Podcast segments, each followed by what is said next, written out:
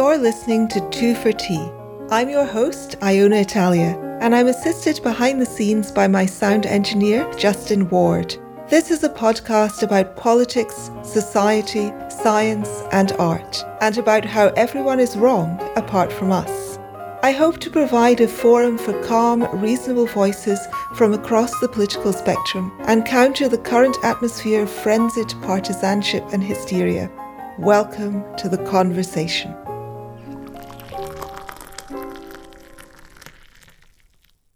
Hello, everyone.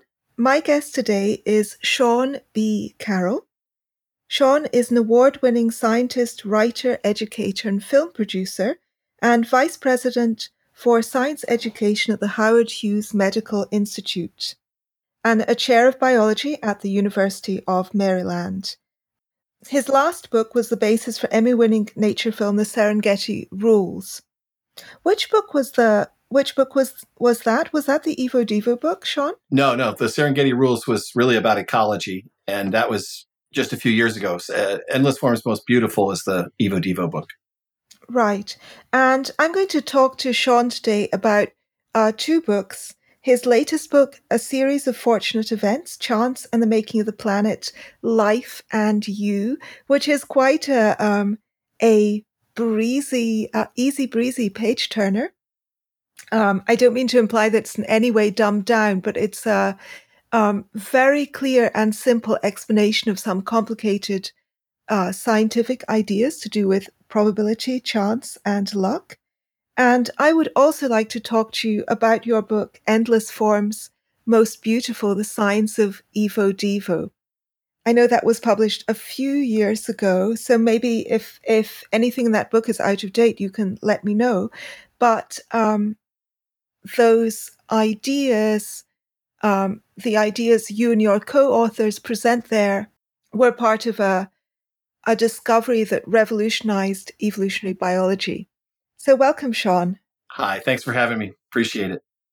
My pleasure. Let's begin by talking about chance. What is it that, why is chance and pro, why are chance and probability so difficult for people to understand?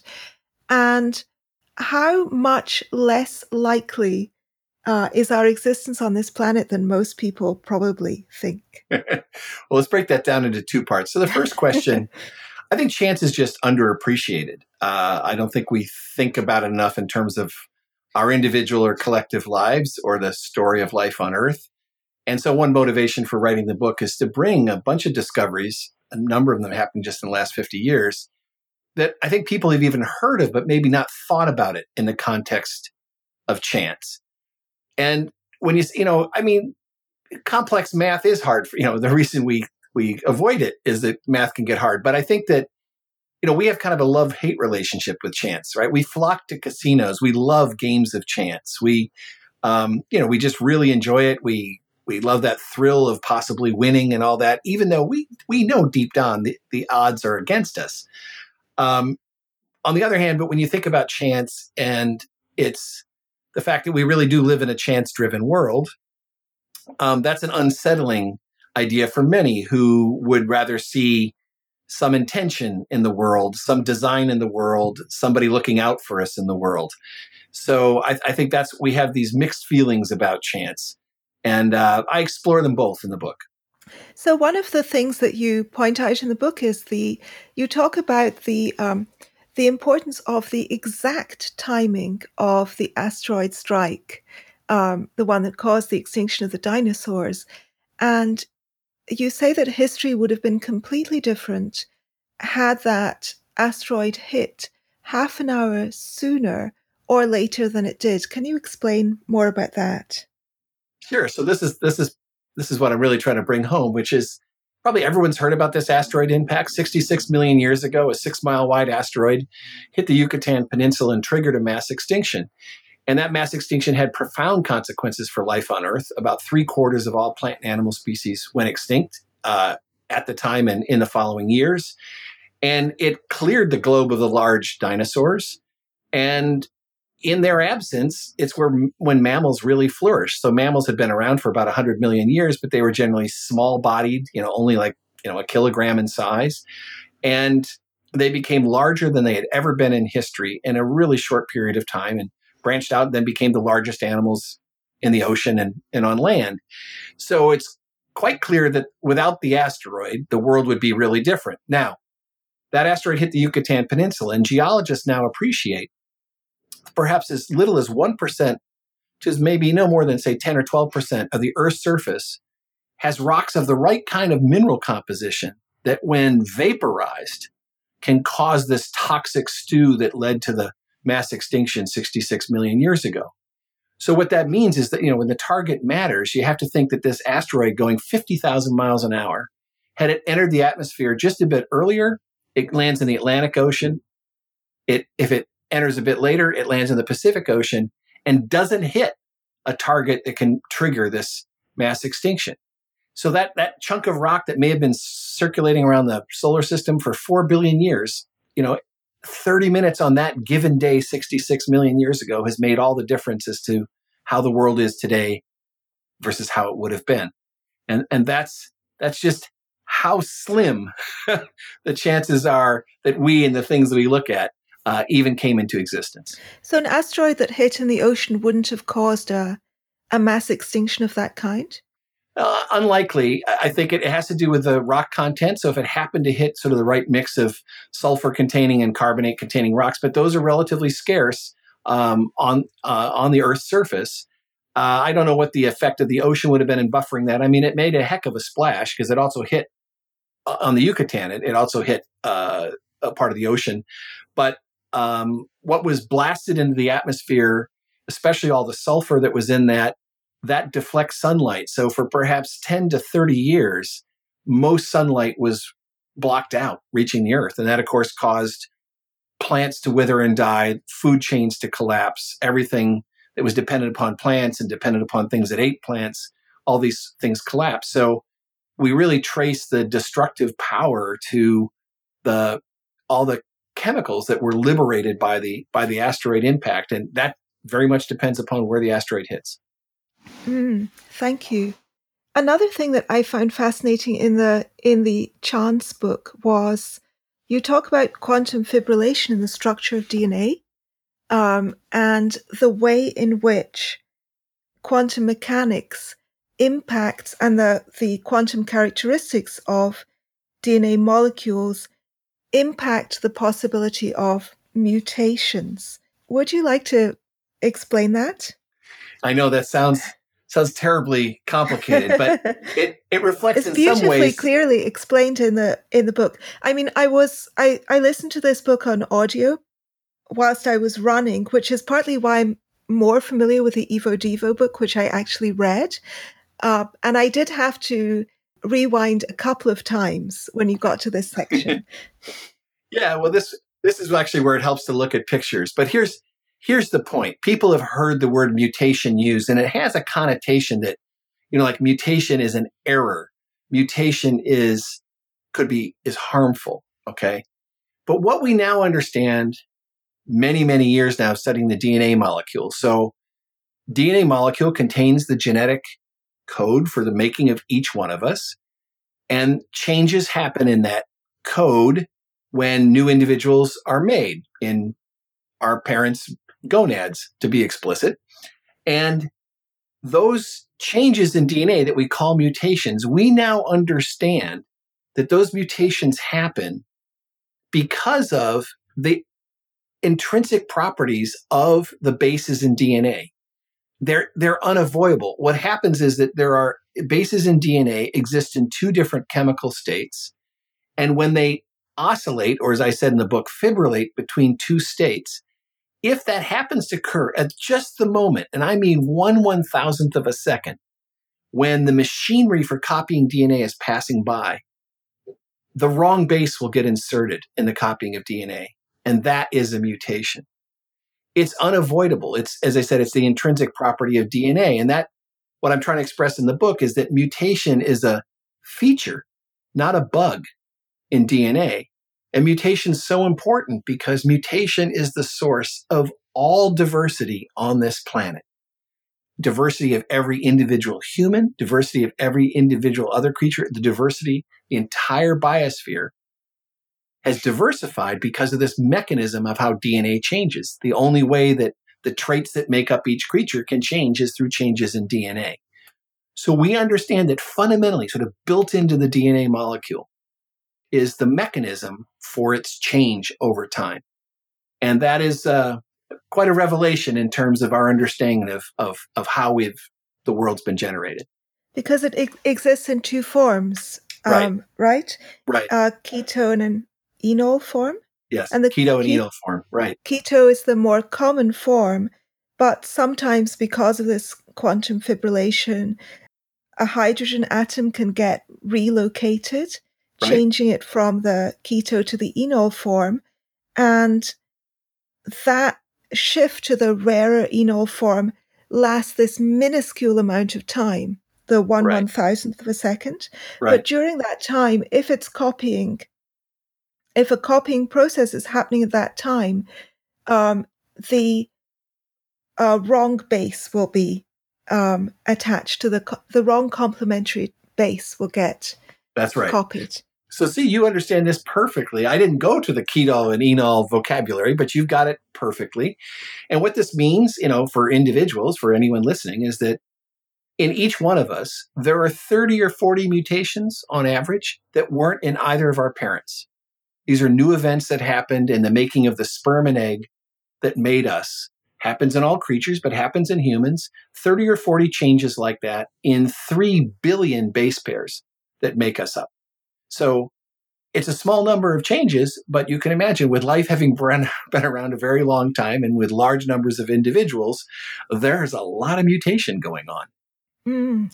I, my mind was slightly blown when I got to that part, and I realized that this capacity for mutation was part of the nature of the DNA molecule itself, um, rather than I thought it was the um, most mutations were caused by more prosaic copying errors uh, or proofreading errors or um, perhaps damage from UV radiation or something of that kind. Um, but yeah. in the book, you you explain that 99% of mutations are actually caused by this quantum property, basically of DNA, that it exists in these two different structures, uh, which are called uh, tautomers. Right, that's exactly right. So this is this is the most prevalent mechanism. You're absolutely right, though, to bring up environmental factors. So ultraviolet light that we get from the sun. This is uh, increases errors in the copying of DNA. So it's mutagenic. And this is why we're very worried about skin cancer, for example, is, is that uh, that's the most common uh, concern with respect to um, mutations in our uh, body cells by ultraviolet. Mutations, frequency of mutation can be increased by other chemicals, such as those things found in tobacco smoke, because some of these compounds can uh, interact with the DNA molecule and make essentially that copying uh, inaccurate. So we know of other mechanisms for mutation, but we should understand that even under a, a perfect environment, uh, changes will happen because of the intrinsic properties of DNA. And I'm glad your mind is blown because probably one of my major hopes in the book was that I, I think these are some of the astonishing stories, if you like, that science has to tell about our world. That, um, you know, we live in a chance driven world and uh, events at this scale are responsible for, you know, the making of giraffes and butterflies and all of human diversity. I mean, it's it is uh, pretty astonishing, but we do understand this at quite a deep mechanistic level. Uh, one of the things that really struck me that you emphasize strongly in both that book and in the Evo Devo book, which I want to get to in a moment, um, is that I was just imagining, I mean, how many you said it was 40 or 50 mutations for each new individual. That's a very, very tiny number of mutations given how many uh, how many genes we have in the genome. Right.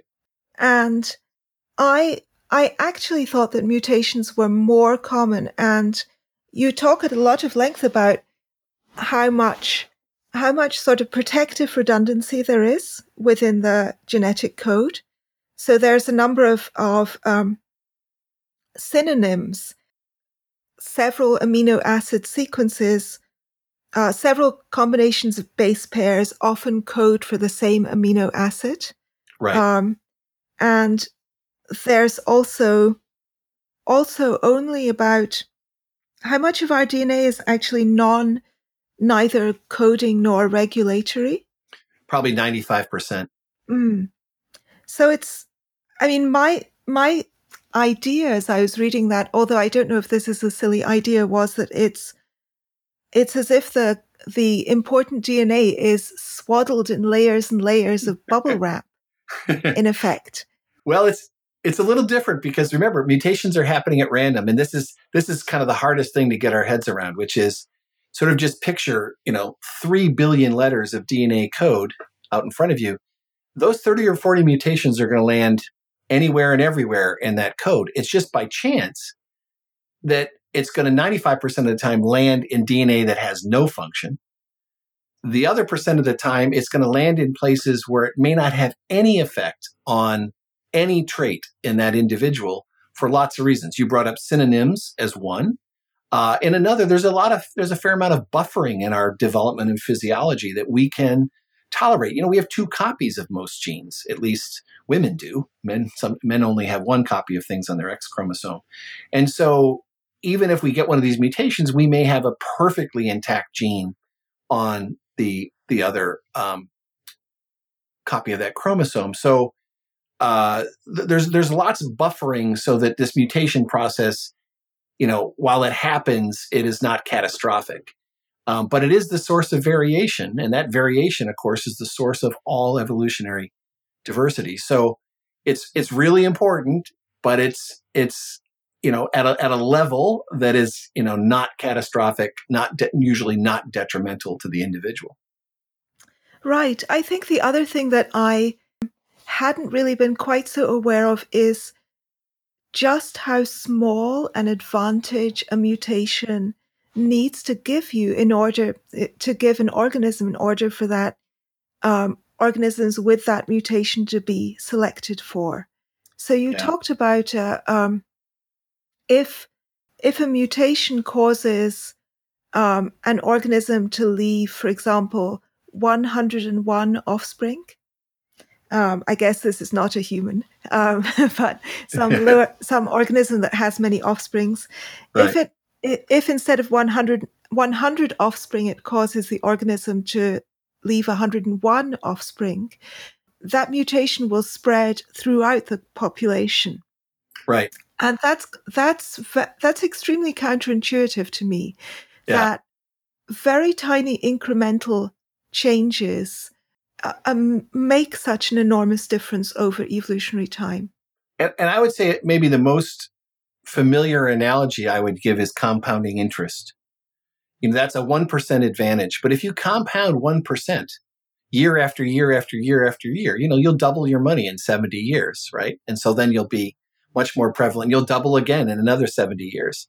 And so, um, and then for some organisms, their generation time is, you know, much faster than a year. So, uh, you can see how this will spread, how it will increase in frequency, even with just a, a 1% advantage.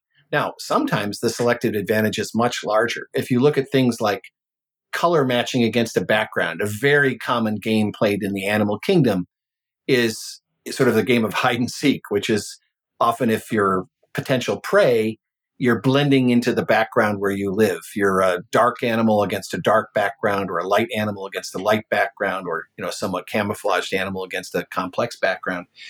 And you know, there you can look at selective advantages, you know, of of matching color that may be in the order of 50 or 60 percent advantage. And that all make I think that makes sense to everybody listening that, you know, it's pretty easy for a predator to pick off a mismatched prey because it stands out against the background. Um, but this, there's lots of cases where we studied this very carefully and where it's been studied carefully in the wild. So you can imagine that if some mutation arises that enables an animal to blend against the background better, and a, a, a well-known example is, for example, mice that evolve dark color and allow them to, for example, live on lava flows. Um, they're all over the American Southwest, for example. Um, there's a huge advantage to that mutation um, for those mice living on those black lava flows. And those mutations can spread through a population just in a matter of a couple decades. So uh, it's it's again hard to get our head around, but part of that is that you know is the limited sort of time scale of human experience. And we have to realize that, you know, these creatures that surround us, you know, th- their ancestors have been around for hundreds of thousands and millions of years. And this process has been going on all that time. So, you know, a century is a blink of an eye, a millennium is a blink of an eye. Um, you know, 10,000 years isn't much time biologically or geologically speaking, but it is plenty of time for vast changes to occur in, in populations of creatures. One of the things you say, and this connects back to the um, Evo Devo book, one of the things you say in that book is that the reason why so many animals have evolved melanism, have evolved darker forms of the same animal, for example, or have been able to change their coloring, is because the genes that um, the genes that affect melanin production don't have many other functions. So the specific gene that is making the mice darker, right. um, making dark mice, doesn't have other functions in mice. And so therefore, when there's a mutation in that gene, the mouse embryo is still val- is still um, viable, and the mouse doesn't have other disadvantages. Whereas many other genes are um, multifunctional. So a mutation in the gene, um, which might be advantageous for one of the gene's functions, will actually be disadvantageous for other functions of the gene. That's right. That's right. So this was, I think this was a huge advance in understanding. Let me let me kind of back up a little bit. We'll stay with the mouse yes, example yes, for a please, second, um, but kind of back, back, up, up. To, to, the history of this, which is, um, so that's true. Uh, gene, there's a gene called uh, shorthand. It's called MC1R, which has been associated with, for example, melanic forms of all sorts of beautiful animals, melanic jaguars and melanic, uh, other sorts of melanic cats, South American, African cats, all sorts of birds, flycatchers, bananaquits, snow geese. It goes on and on. And um, this is a gene that regulates the um, deposition of melanin, as you said, the black pigment that you can see in, in all sorts of creatures, not just furry animals, but this is, and and birds, but you see this in reptiles as well.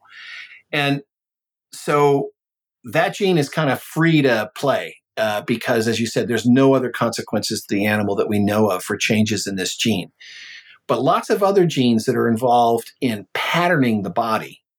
So m- this melanin gene we're talking about, it sort of gives you an all or nothing response. But when you look at patterns, stripes, spotted patterns, um, those patterns making a spatial pattern, say on the coat of an animal, this is a this requires more inputs, and the sorts of genes that are involved in creating spatial patterns usually have multiple jobs. And if you mutate the sort of the functional part of that gene, it will have collateral damage in other or collateral effects in other parts of the animal. And that generally is therefore a mutation that is deleterious overall to the animal and won't be sort of uh, accommodated by evolution. It'll be actually swept out of the population. Um, and so that what we've understood is there's a eh, maybe in us, maybe in the order of a thousand or twelve hundred genes that are involved in body building and body patterning that are under these really strong constraints. And let me just back up again to get to tell you where we got there, and let me just set the puzzle before we knew these these uh, these discoveries, before we had these thoughts way back in the early 1980s, if you asked a biologist, well, how do you build a, a human or how do you build a hand or how do you build any animal? it was kind of a blank answer because we really didn't know how anatomy was encoded in DNA. How do you get five fingers? How do you get the right length of things? How do you put them in the right position? You know, how are they, how do you make them symmetrical? We didn't know this, but there was a huge explosion in the understanding of the genetic control of development uh, beginning in the 1980s and exploding throughout the 80s and 90s. And we got to understand this special group of genes. I refer to them as like the, the genetic toolkit because these are genes that, that are used in many different ways to build and shape our bodies. And there might be an individual gene that could have 10 or 15 different roles. It, it, may play a role in the building of the eyes, the building of the pancreas, the wiring of part of the nervous system, etc. And it does all of those things in a very context specific way. But if you damage that gene, it can affect all of those functions. It's catastrophic. Usually the animal dies before it, um, before it's born. So we understood that there's a really special set of genes and those are you know important from understanding well the effects of mutations but they're really important for studying evolution because evolutionary change in form in the size shape number pattern of bodies and body parts um, these changes have to take place by changing the way these genes get used. And so we understand that the way bodies evolve is not by changing the genes themselves but changing the way they're used. And that's the big insight from from Evo Devo. These genes have been around for hundreds of million years in the animal kingdom. They shape the development of all animals in the animal kingdom. And they um, are parts of very complex sort of choreography in the, in the building and shaping of structures. So, yes, mutations in there are catastrophic, but there are certain kinds of mutations that can be accommodated. And those are the mutations that have shaped the diversity of the animal kingdom. Right. So when I was um, when I was learning biology at O level at school, uh, which was back before the Cambrian explosion. Um, but I remember, I remember learning that natural selection is there are mutation, genetic mutations in genes, and then um, so that's the chance element. Uh, mutations in genes, and then there is selection among uh, those genetic variants. And wasn't until I think 20 years later that we discovered that most, mm, um, and it was, it was, it was kind of a mystery as to why, since it's mutations, if it's mutations in genes that cause differences in organisms that are preferentially selected for and eventually, um, if you, uh, uh, if enough of these mutiva- mutations build up, um, you, you have a new species, I think it takes about 2 million years to separate. 2 million years of mutation separate species, something like that was the rule of thumb we were taught. And I remember being puzzled even then as to why, if that is the case, we share 99% of our DNA with chimpanzees. And since then, we've discovered that um, it's the mutations are not happening um, so much in the DNA, but in these genetic, uh, in these genetic toolkits and switches. Right. Um, I don't know if you've, uh, sorry, you, uh, if you heard the Evo Devo song. Yes, I did. I was quite tickled. Yes. It's um, it's re- really nicely summarized in there. He says, um, adult and embryo rarely evolve in the genes of the genome, save for the mutation aimed at regulation, keep the building blocks and switch their activation. Um, explain that a little yes, bit more. It's, it's, it's, a little catchier in song than book form. So you mentioned switches. So let's we, we're, we're starting to introduce some some ideas here. So the toolkit these the there are genes that encode proteins and proteins do the work. Okay, but where they do that work and how much of the protein gets made and the choreography of the turning on and off of genes in the body in time and space. This is all regulated by elements in the DNA that I'll just refer to as, as switches, switching genes on and off. And those switches, which are usually adjacent to the gene itself, where we see the, the gene is encoded, these switches are all over um, the genome. And it's the activity at the switches that is running this sort of choreography, determining the on off state of genes. And so it's mutations in the switches that can change when and where a gene is turned on and off. And the beautiful thing about this is that generally switches control some discrete feature of that gene's activity. It might just control whether it's on or off in a little narrow part of the body. But overall, a gene might have a few dozen switches. And so the switches give you the sort of the modularity, the independence of gene function so that muta- an individual mutation can, can, can affect one feature of the body without affecting any other feature. So the discovery of these swi- switches, the discovery of these regulatory elements and how mutations affect them, that gave us essentially the aha moment that, oh, wait a second. you don't mutations within the genes themselves are very tricky. They can have these catastrophic sort of collateral effects. But mutations outside the genes and the switches can affect just one aspect of how that gene is used and is much better tolerated by uh, the developing creature. So it's telling us that a lot of the action in evolution that we would be interested in, how, for example, the animal kingdom has um, been built and evolved, is out in these switches, not in the genes that are so much easier for us to see. These, these switches were for a long time kind of, um, you know, terra incognito for biologists because they're they're they're very hard to identify. They have to be sort of identified experimentally, and um, they, they don't they don't give their locations away too easily. But once we find them, they they uh, they, they illuminate a lot about how how um, the building and, and evolution of animals works. So for listeners who aren't familiar with these switches, it's it's really a discovery about a, a, key part of how genes are controlled in time and space in the body. And when you think about time and space, and you think about by controlling time and space, you control events in time and space. That's how you shape a three dimensional creature and shape the variety of three dimensional creatures that we love. Uh, yeah. So many of the genes as you explain in the book, the genes for building large animals predated the Cambrian explosion, so predated my undergraduate days. Um, so tell me if I'm wrong here, but there seems to be an interesting analogy between how things work on an evolutionary scale and how things work in the individual cells of the body. Absolutely. So every cell of your body has all of your DNA in it, right? I mean, apart from sex sex cells, germline cells.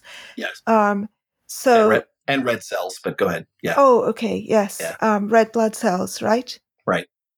So you know, a cell that is there in your liver also has all the instructions for making a lung, and uh, or for creating muscle cells, um, or for creating retinal pigment, or whatever it might be. Just that only certain functions are switched on in that cell. That's right. Absolutely. Great description. So, you know, a couple hundred different cell types in the body, virtually all of them with the same DNA. They are different because they express different combinations of genes among the 20,000 genes or so that we have. And so that program at the individual cell level is it's a very good, very good description to build a creature that has, you know, liver and lung and all these different types of cells and organize those cells in three dimensional space into tissues and organs. Um, that all involves this choreography of turning genes on and off. That's how fundamentally important it is. Um, and it's similar in uh, when we look at the larger evolutionary picture. So a mouse has almost all the same genes as we do. That's it's right. just that those genes are used in different ways, different things, different uh, genetic switches enable those genes to have uh, different effects on the organism. Be- beautifully put, and that and that was a stunning finding. I, there's no mm, way I mm, can overstate yeah. that finding because when I went off to study, it turns out genes of a fruit fly. I had I had mentors that said to me, you know, you're essentially stepping off the edge of the earth because the bias in biology at that time was that the genetic recipe for making a fruit fly would have nothing in common with the genetic recipe for making, say, a human or a mouse, you know, furry creatures. But as it turns out, these bodybuilding genes were first discovered in fruit mm. flies. And the stunning discovery was, oh my goodness, you know, humans and mice have them and they work in very similar ways. The, the very finest details are different, but basically we have the same genes. So evolutionary diversity, at least at the anatomical level, is not so much about the genes you have, but how you use them. And that mice and humans use them in different ways and you get different creatures and giraffes use them in different ways and snakes use them in different ways. But oh my goodness, the genes that build those bodies are so incredibly similar. Right. So the PAX6 gene, for example, which is is uh, instrumental in eyesight. That's right. That that gene predates the Cambrian, is um, right, and probably was used to create some kind of light sensitive patch in some very early maybe um, unicellular animals. Um, you say, I'm going to quote you, the many types of animal eyes all took the PAX6 road. That's right. Natural selection has not forged many eyes completely from scratch. There is a common genetic ingredient to making each eye type. these common genetic ingredients must date deep back in time. That's, That's kind right. of amazing.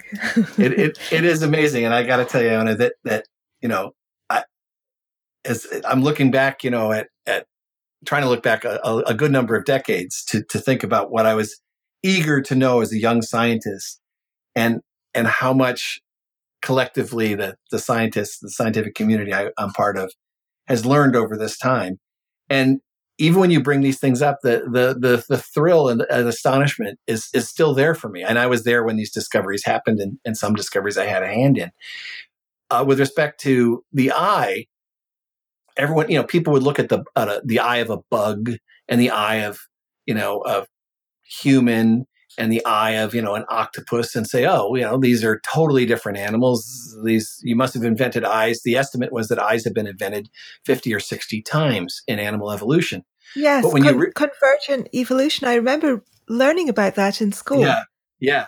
But as it turns out when you realize that they're all built using the gene pax6 and then you look be- back in time and you realize uh, essentially the counterpart of this pax6 gene exists in jellyfish and in this and is used in building the simple essentially the simplest eye you can imagine on the face of the earth that what what's happened is that deep in evolutionary time you keep referring to the cambrian so just to let everybody know we're talking about a period over 500 million years ago when animal mm, life was yes when when i was at cambridge. You were at cambridge and i won't even say where the heck i must have been.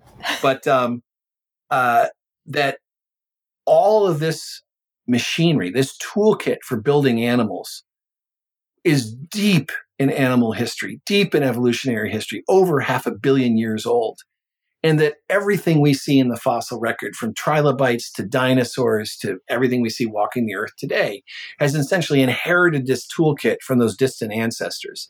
And that that toolkit has been used in different ways to sculpt, you know, all this great variety of the animal kingdom. It's an astonishing thought. It's an astonishing revelation about the, the story of life on the planet. And so exciting that we were able to put our hands on the genetic machinery that has built the animal kingdom. In 1982, we had none of this. Nothing. Zero. Nada. And all this unfolded and some of these really exciting and stunning discoveries unfolded in like the next 10 years after that. But it's taken quite a long time to sort of explore lots and lots of aspects of how this diversity has been built. But it's, um, and, on the one hand, it, it both unified the animal kingdom, but also told us exactly how diversity is achieved. And from a, you know, I think if if Dar if we could share one discovery with Darwin, you know, since his time 160 years ago, um, I think that one would delight him the most because he thought very much in those terms about the the things that life had in common and yet the mechanisms for making things different and uh, it's it's really embodied in this genetic toolkit for the for the animal kingdom. Can we go into a little bit of the nitty gritty of how this happens? Oh, by the way, you have a lovely there's a uh, um, a lovely quotation that you cite. Uh, it's not from you, and I forget who this is. Uh, someone who said, "What is true of E. coli is true of the elephant," um, which is yeah. a lovely way of summarizing that. So let's talk about sort of modular body structures and homologous structures. Um, so you start with a trilobite, let's say, and you have everybody's seen, I think, a picture of these trilobites. Well, everyone who's seen Star Trek Discovery, at least. um, and you've just got this, these kind of this modular structure. You've got a segment at the top, a few segments in the middle, a segment at the bottom. So how does that begin to, how do those repeated segments begin to kind of uh, differentiate and permit variation? Right. So this is the nitty gritty, and this is where visuals really help, which is why it's uh, that book Endless Forms Most Beautiful is the only book where I was able to persuade a publisher to put color inserts in, so uh, I could ah, well, show you I, these things. Because this is a case of. I ahead. read it on Kindle, and I didn't, so I couldn't actually um, I mean, they did have the illustrations, but I can't see them on the Kindle. Um, they're too small, and uh, I my my Pax6 gene is feeling a bit old, so I have uh, varifocals. Um, so I managed it without pictures. So I think it's possible. Yeah. But sorry, okay. go on. Whether it's a trilobite or whether it's a lobster or something like this, the, the, the big group of animals to which these both belong is called arthropods. And arthropods have these segmented, very modular bodies. And if you sort of look from front to back, head to tail, it has a bunch of appendages sticking out of the head, has antennae and mouth parts and all that. And then on what's called the thorax, it will have walking legs or swimming appendages and other things on the abdomen. And if you think about all of the, what you think about spiders and horseshoe crabs and trilobites and lobsters and shrimp and all this stuff, what is going on in this group is that you're playing with the number and kind of appendages that stick off of the body. And the number and kind means you might have different numbers of pairs of legs. In the most extreme case, think of a centipede or millipede, which is almost all legs, you know, all the way down. Um, in other cases, like flying insects, you've put just, you know, wings or one or two pairs of wings, depending on the type of insect, you know, on the thorax. How is this done? And the way it's done is there's a key group of genes called the Hox genes that sort of lay out in overlapping ways the identity of each body segment from the front to the back of the animal. They're turned on during development in such a way that they differentiate essentially each segment one from another. And the products of those genes, the Hox proteins, actually direct the development of those individual segments. So that a, if a given segment is going to have legs, that's under the control of a particular Hox gene. If it's going to lack legs, that's under control of another Hox gene, and so forth. And this is so abundantly evident when you mutate these Hox genes and you get freaks. So, um, in fruit flies, for example, there's a Hox gene that if you mutate it, the, the antennae on the head are transformed to legs. So the fly has legs sticking out of the top of its head, or it can get an extra pair of wings, et cetera. And that's telling us that's how we sort of learn that there's a small subset of genes that determine the identity of segments down the main body axis from head to tail. Those very same counterparts of those very same genes determine the identity of the parts of our body from head to tail down our main body axis so that everything that comes off of certain sort of level in the vertebral column that's um, specified by a certain combination of Hox genes as you walk right down our vertebral column from our um, uh, cervical to thoracic to sacral vertebrae. All those regions of our body are demarcated in the same way by, by a very similar set of genes. So we know that there's really a general mechanism for controlling the differentiation of modular body parts down the main body axis of both our group of animals called vertebrates, um, as well as arthropods and many, many other groups of animals. Yeah, we have like arms coming off where they have their four legs or their in insects their four wings, etc. Right. That's right. So the position, this is all about spatial information. It's so how do you decide where to put um, you know, as you said, the limbs where, our forelimbs and hind limbs go, right? So our arms are forelimbs, our legs are hind limbs. They are homologous to the forelimbs and hind limbs of, of four-legged animals. How are those positioned? Hox genes determine where those go.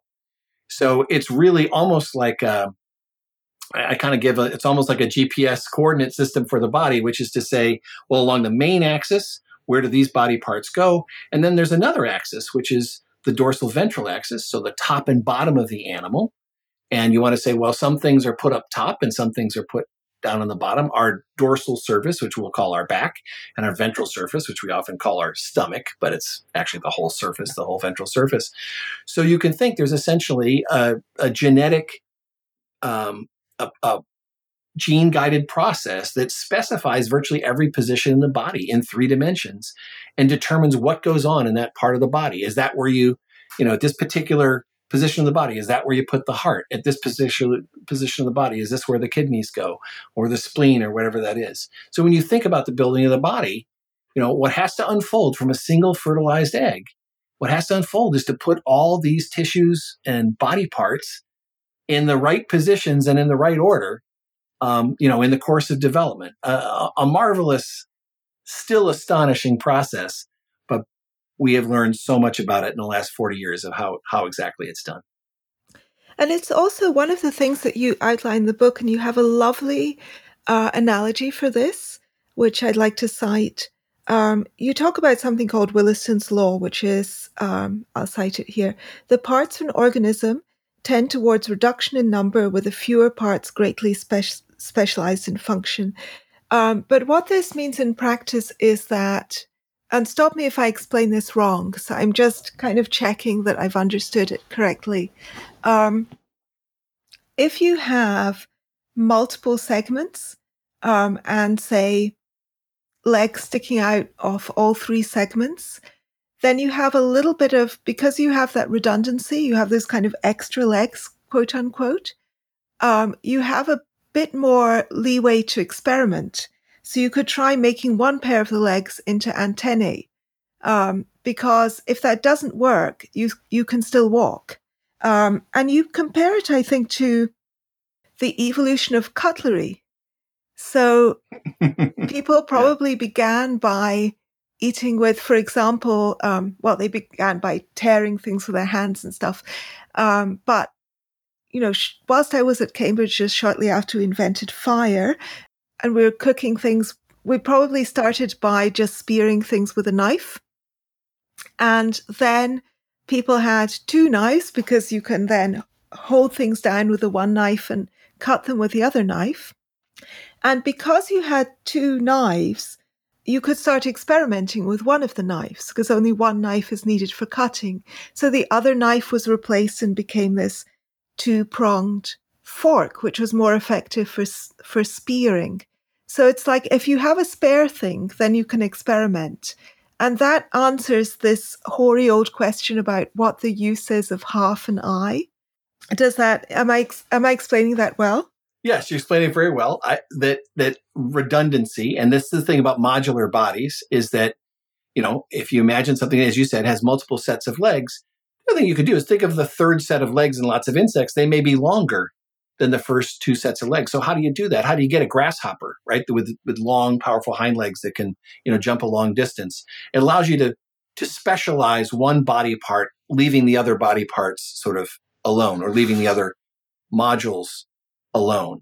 And so often when people have been baffled that the you brought up the, the the old saw about the eye, you know, that people have trouble imagining how evolution shapes, you know, something from nothing.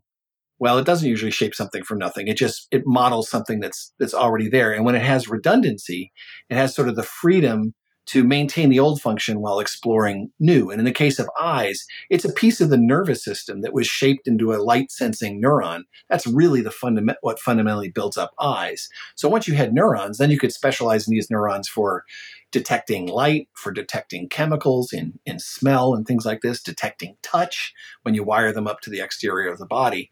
So the key invention was a neuron, and then you just found different ways to, to, to make these neurons different to sensitive to different kinds of um, inputs. And so redundancy is a, a sort of a, a, key to innovation because it, it does give you the it does give organisms this freedom to sort of explore more space, if you like, more sort of anatomical space than if they had just one copy of something and you know that was essentially you know had was constrained to have to do some you know some single function.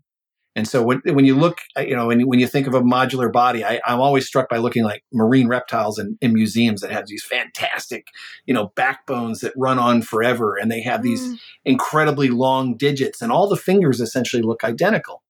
And now think about, you know, are some of our favorite animals, you know, pigs and cows and humans and things that where, you know, where our digits are specialized. And all we've done is we've taken a repeated part and and specialize it, you know, our thumb and forefinger, et cetera. And um, so it's, you know, once you figure out how to make a finger, and if you've got a bunch to work with, and our deep ancestors probably had eight fingers on most of their limbs, um, well, then you've you've you've got a way to, uh, you know, to come up with with with all sorts of variety. So redundancy, re- repetitive body parts have been is a is a really important platform, sort of building the diversity of the animal kingdom, and arthropods and vertebrates just show this in the most magnificent way. Mm. Um, are the fingers, is the development of the fingers governed by chemical gradients? Like whatever is closest to the source will become a thumb and whatever is mo- furthest will become a, a little yes. finger? So there are molecules, again, recently discovered, the first one in 1993, um, that these are as as the limb buds are forming. So the, our limbs and, and eventually our hands come from tiny little buds of tissues that bud out of the side of the embryo as we're developing, and as every other four-legged animal is developing, and as fish even develop, they have these buds, and those buds have a polarity to them because you can think about our hands. We have a we have a thumb to pinky polarity. If you just hold your hands out to your side and you say, okay, the thumb is pointing forward, that's that's that's that's um, and the and the pinky at the back. That polarity, how does that get set up? Well, there are molecules um, that are uh, expressed in the developing limb bud that establish a gradient across that limb bud and high levels of that chemical have a different influence on cells than the low levels of that chemical. And that's what gives us the polarity of our fingers, um, uh, thumb to pinky. And if you mess with that molecule, some wild things can happen. You get extra fingers, you get sets of fingers where the polarity is reversed, etc. So this is how we sort of we learn how these things work sometimes from what goes wrong. But um, in any case, uh, uh, you know, th- this is how that body of knowledge is is built up. But the the beautiful thing to picture is that you know, as, as animals are developing, what's unfolding is that each step in the developmental process is sort of a template for the next step. And as you lay down these molecules, then cells are responding in the building of the digits. And as those digits are built, you also get information, which is, you know, have to, you have to lay out the segments of the digit, right? The knuckles and, you know, the relative length of the digits and all this sort of thing. You know, we look at the body, it's a marvelous thing, but something has to regulate, you know, the size, shape, um, composition of every part of the body. And, and this is all knowable um, to biology now. 40 years ago, a complete black box. Yeah, the, the, the really, the really striking insight it, it seems to me is that the, or one of, one of the many very striking insights that I got out of your book is that evolutionary change is, is change in the um, embryo because it's changes in the embryo that create changes in the in in the in the animal. Um, right. Where, it's, it's, we don't think about it that much, but mm, that's simple. You know, development is the making of an individual, mm, and to change how an individual appears. I'm only talking about appearance now. I'm talking about form. I'm not talking about physiology or you know digestion. I'm really talking about you know the the physical anatomy of a being. That's a product of development. So changes in that anatomy are changes in development. And that's what we've been trying to figure out. How do changes in development give us the great diversity of the of the animal kingdom? And um, it's a beautiful story. Yeah. Can you tell us something about how the um, this GPS system develops in the embryo? That was one of my favorite parts of the book. Well, it's I mean, it's sort of uh, you know, there's lots of analogies you can use, but um, you know, because you, you, you start with simple asymmetries of information, say in the egg, and that, that gives you the cues to set up yet more parts of the system. And so you're sort of over time continually subdividing the body into finer and finer sort of domains, finer and finer territories, the way you might sort of think about the way you divide, you know, a globe into longitude and latitude, or you might divide, you know, a country up into postal codes. You need to know you know where you you know you need to specify different areas of the body and what's going to take place in those. And it's it's really s- set in motion by initial sort of asymmetric information in the egg or the early fertilized embryo and unfolds because genes are responding to those asymmetries and building yet more asymmetries building yet more differences between the body. And it just cascades. So there's a in say the building of a fruit fly body, early on there's really only information that says front, back, top, bottom. But from that information, genes can respond along that axis and say, okay, I'm I'm more towards the front, I'm another gene is more towards the middle, and another gene is more towards the back. And then that gives you information that says, okay, this is back, but not all the way back. Let's now start subdividing the back. And um, it's just this progressive subdivision into, in a finer and finer scale that's that's what this genetic program is doing in the in the process of of development. And as I said, it, whether it's longitude, latitude, or, or postal codes, whatever you prefer, um, what's specified is really virtually every position within a developing body, and that's how you put the right things in the right place, which is really important. I'd like to um, return So, just returning to your book, A Series of Fortunate Events, as we maybe wrap up this podcast, you say chance continues to reign every day over the razor thin line between our life and our death. Could you give us some of the more surprising, a couple of maybe the more surprising or more striking ways in which that is true?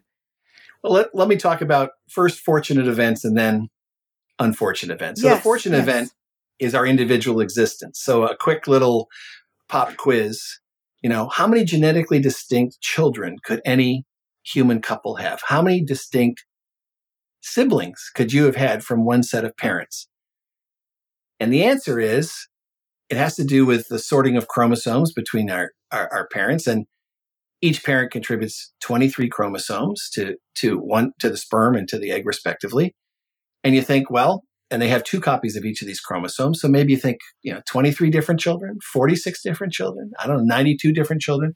No, the answer is over 70 trillion mm. genetically distinct babies. So each one of us is a one in 70 trillion event of what our own parents could have made. So that's just how unique we are.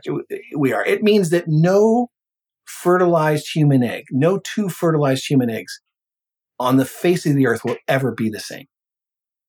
That's that's the source of our uniqueness, and you might say the source of our good fortune that each one of us is individually alive. In terms of unfortunate events and reigning over that thin line, this same genetic mechanism we talked about a mutation that gives us the individual variation, that gives us the diversity of humans, the diversity of all life on the planet.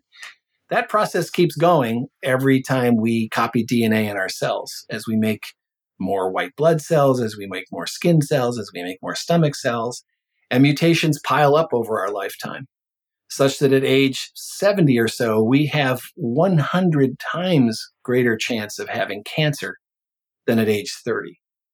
Because cancer is a genetic disease, cancer is due to mutations in genes that govern the behavior of cells, and there's about 150 genes in our genome that we know about that, when mutated in particular ways, can contribute to the making of a cancer. So cancer is, if you want to say, it's sort of the sort of the bad luck side effect or collateral aspect of this diversity generating mechanism of mutation. And of course, it, it's going to affect a significant fraction of us individually and affects all of us in terms of our families. Um, but this is really just the byproduct of of living a long life and of cells going through replication after replication after replication, where those mutations can pile up, so that those skin cells on our face at age 70 have a lot more mutations in them than the skin cells on a baby's face. And some of those mutations may lead to the uncontrolled growth of those skin cells and a, and a medical problem.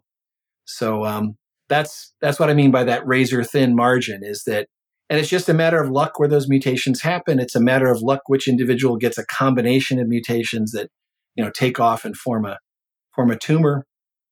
Um, but you know, that's it's a double. You know, our our chance existence has is double edged. Thank you so much, Sean.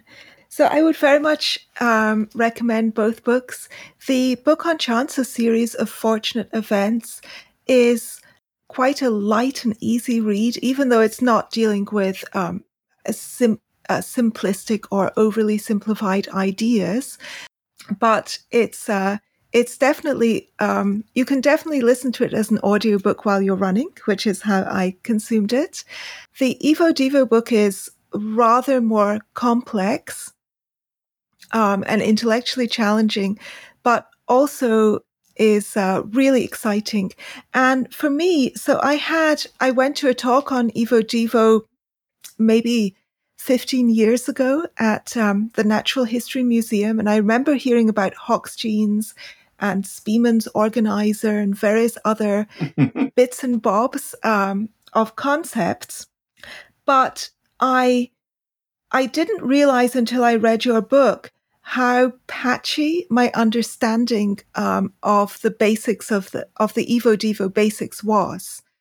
Even though I had this vague feeling that I understood some of it, it sounded familiar. It wasn't it wasn't revelatory, but nevertheless, I had um, I don't think that I understood it anything like as clearly uh, as I did after reading your book, because the book is just, um, these are challenging concepts, but they were explained with um, just beautiful clarity.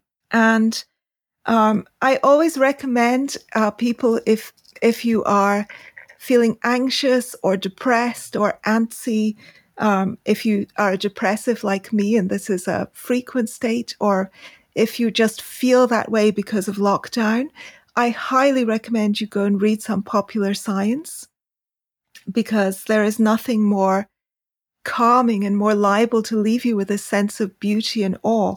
And um, um, the the Endless Forms most beautiful book is absolutely in that category. The chapter on butterfly wing markings, which we haven't talked about, um, but I just advise everyone to go straight out and read it.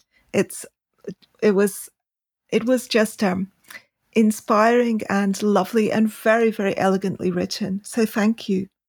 Well, thanks you, Iona. I think this is one of the best things that science has to offer our culture, which is you mentioned inspiration and a sense of beauty and, and awe. Um, some of the stories we tell are truly astonishing, and they can only be told, you know, through through scientific discovery. And uh, I I love the challenge of of trying to tell those stories to the broadest audience possible. So thanks for the opportunity. Thank you. Have a wonderful week, everyone.